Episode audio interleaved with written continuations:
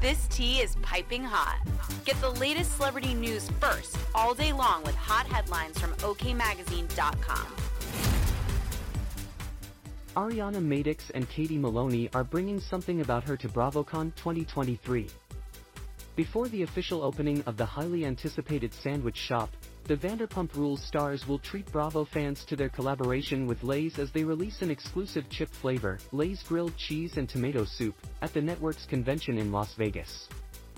Madix and Maloney chat exclusively with OK about their exciting partnership with the snack company, why it's so important to support each other as well, as other female entrepreneurs, and what it was like going back to filming after a whirlwind year.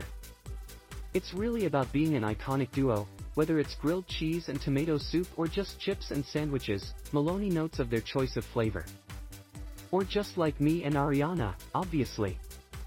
I was looking at the rendering of the activation for BravoCon and seeing what it's going to look like and knowing that people are going to be able to experience that, it definitely had me feeling emotional, Maloney adds. I feel really lucky and grateful for everything. As viewers of the beloved series know, this business is a long time coming, which is why the two are ecstatic for their latest venture. It's been great because we've had the same vision for what we want to accomplish and how we want things to be, the Dancing with the Stars cast member explains. Collaborating with each other has been a really great time, and I think that our strengths complement each other, Madix adds. Maybe it's the Cancer slash Capricorn combo, but it's great. While Madix and Maloney are pros at supporting each other, they are also eager to continue highlighting other female-owned businesses on the menu at the eatery.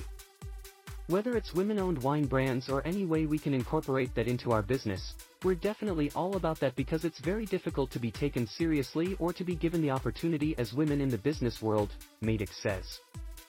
While juggling the opening of a business, competing on a dance competition show and all of their many other ventures, Madix and Maloney filmed season 11 of VPR in the aftermath of the phenomenon that was dubbed Scandoval. I feel like it still felt really fresh. Even though it had been a few months, Maloney says of going back to the show, although she admits, not enough life had been lived in between seasons.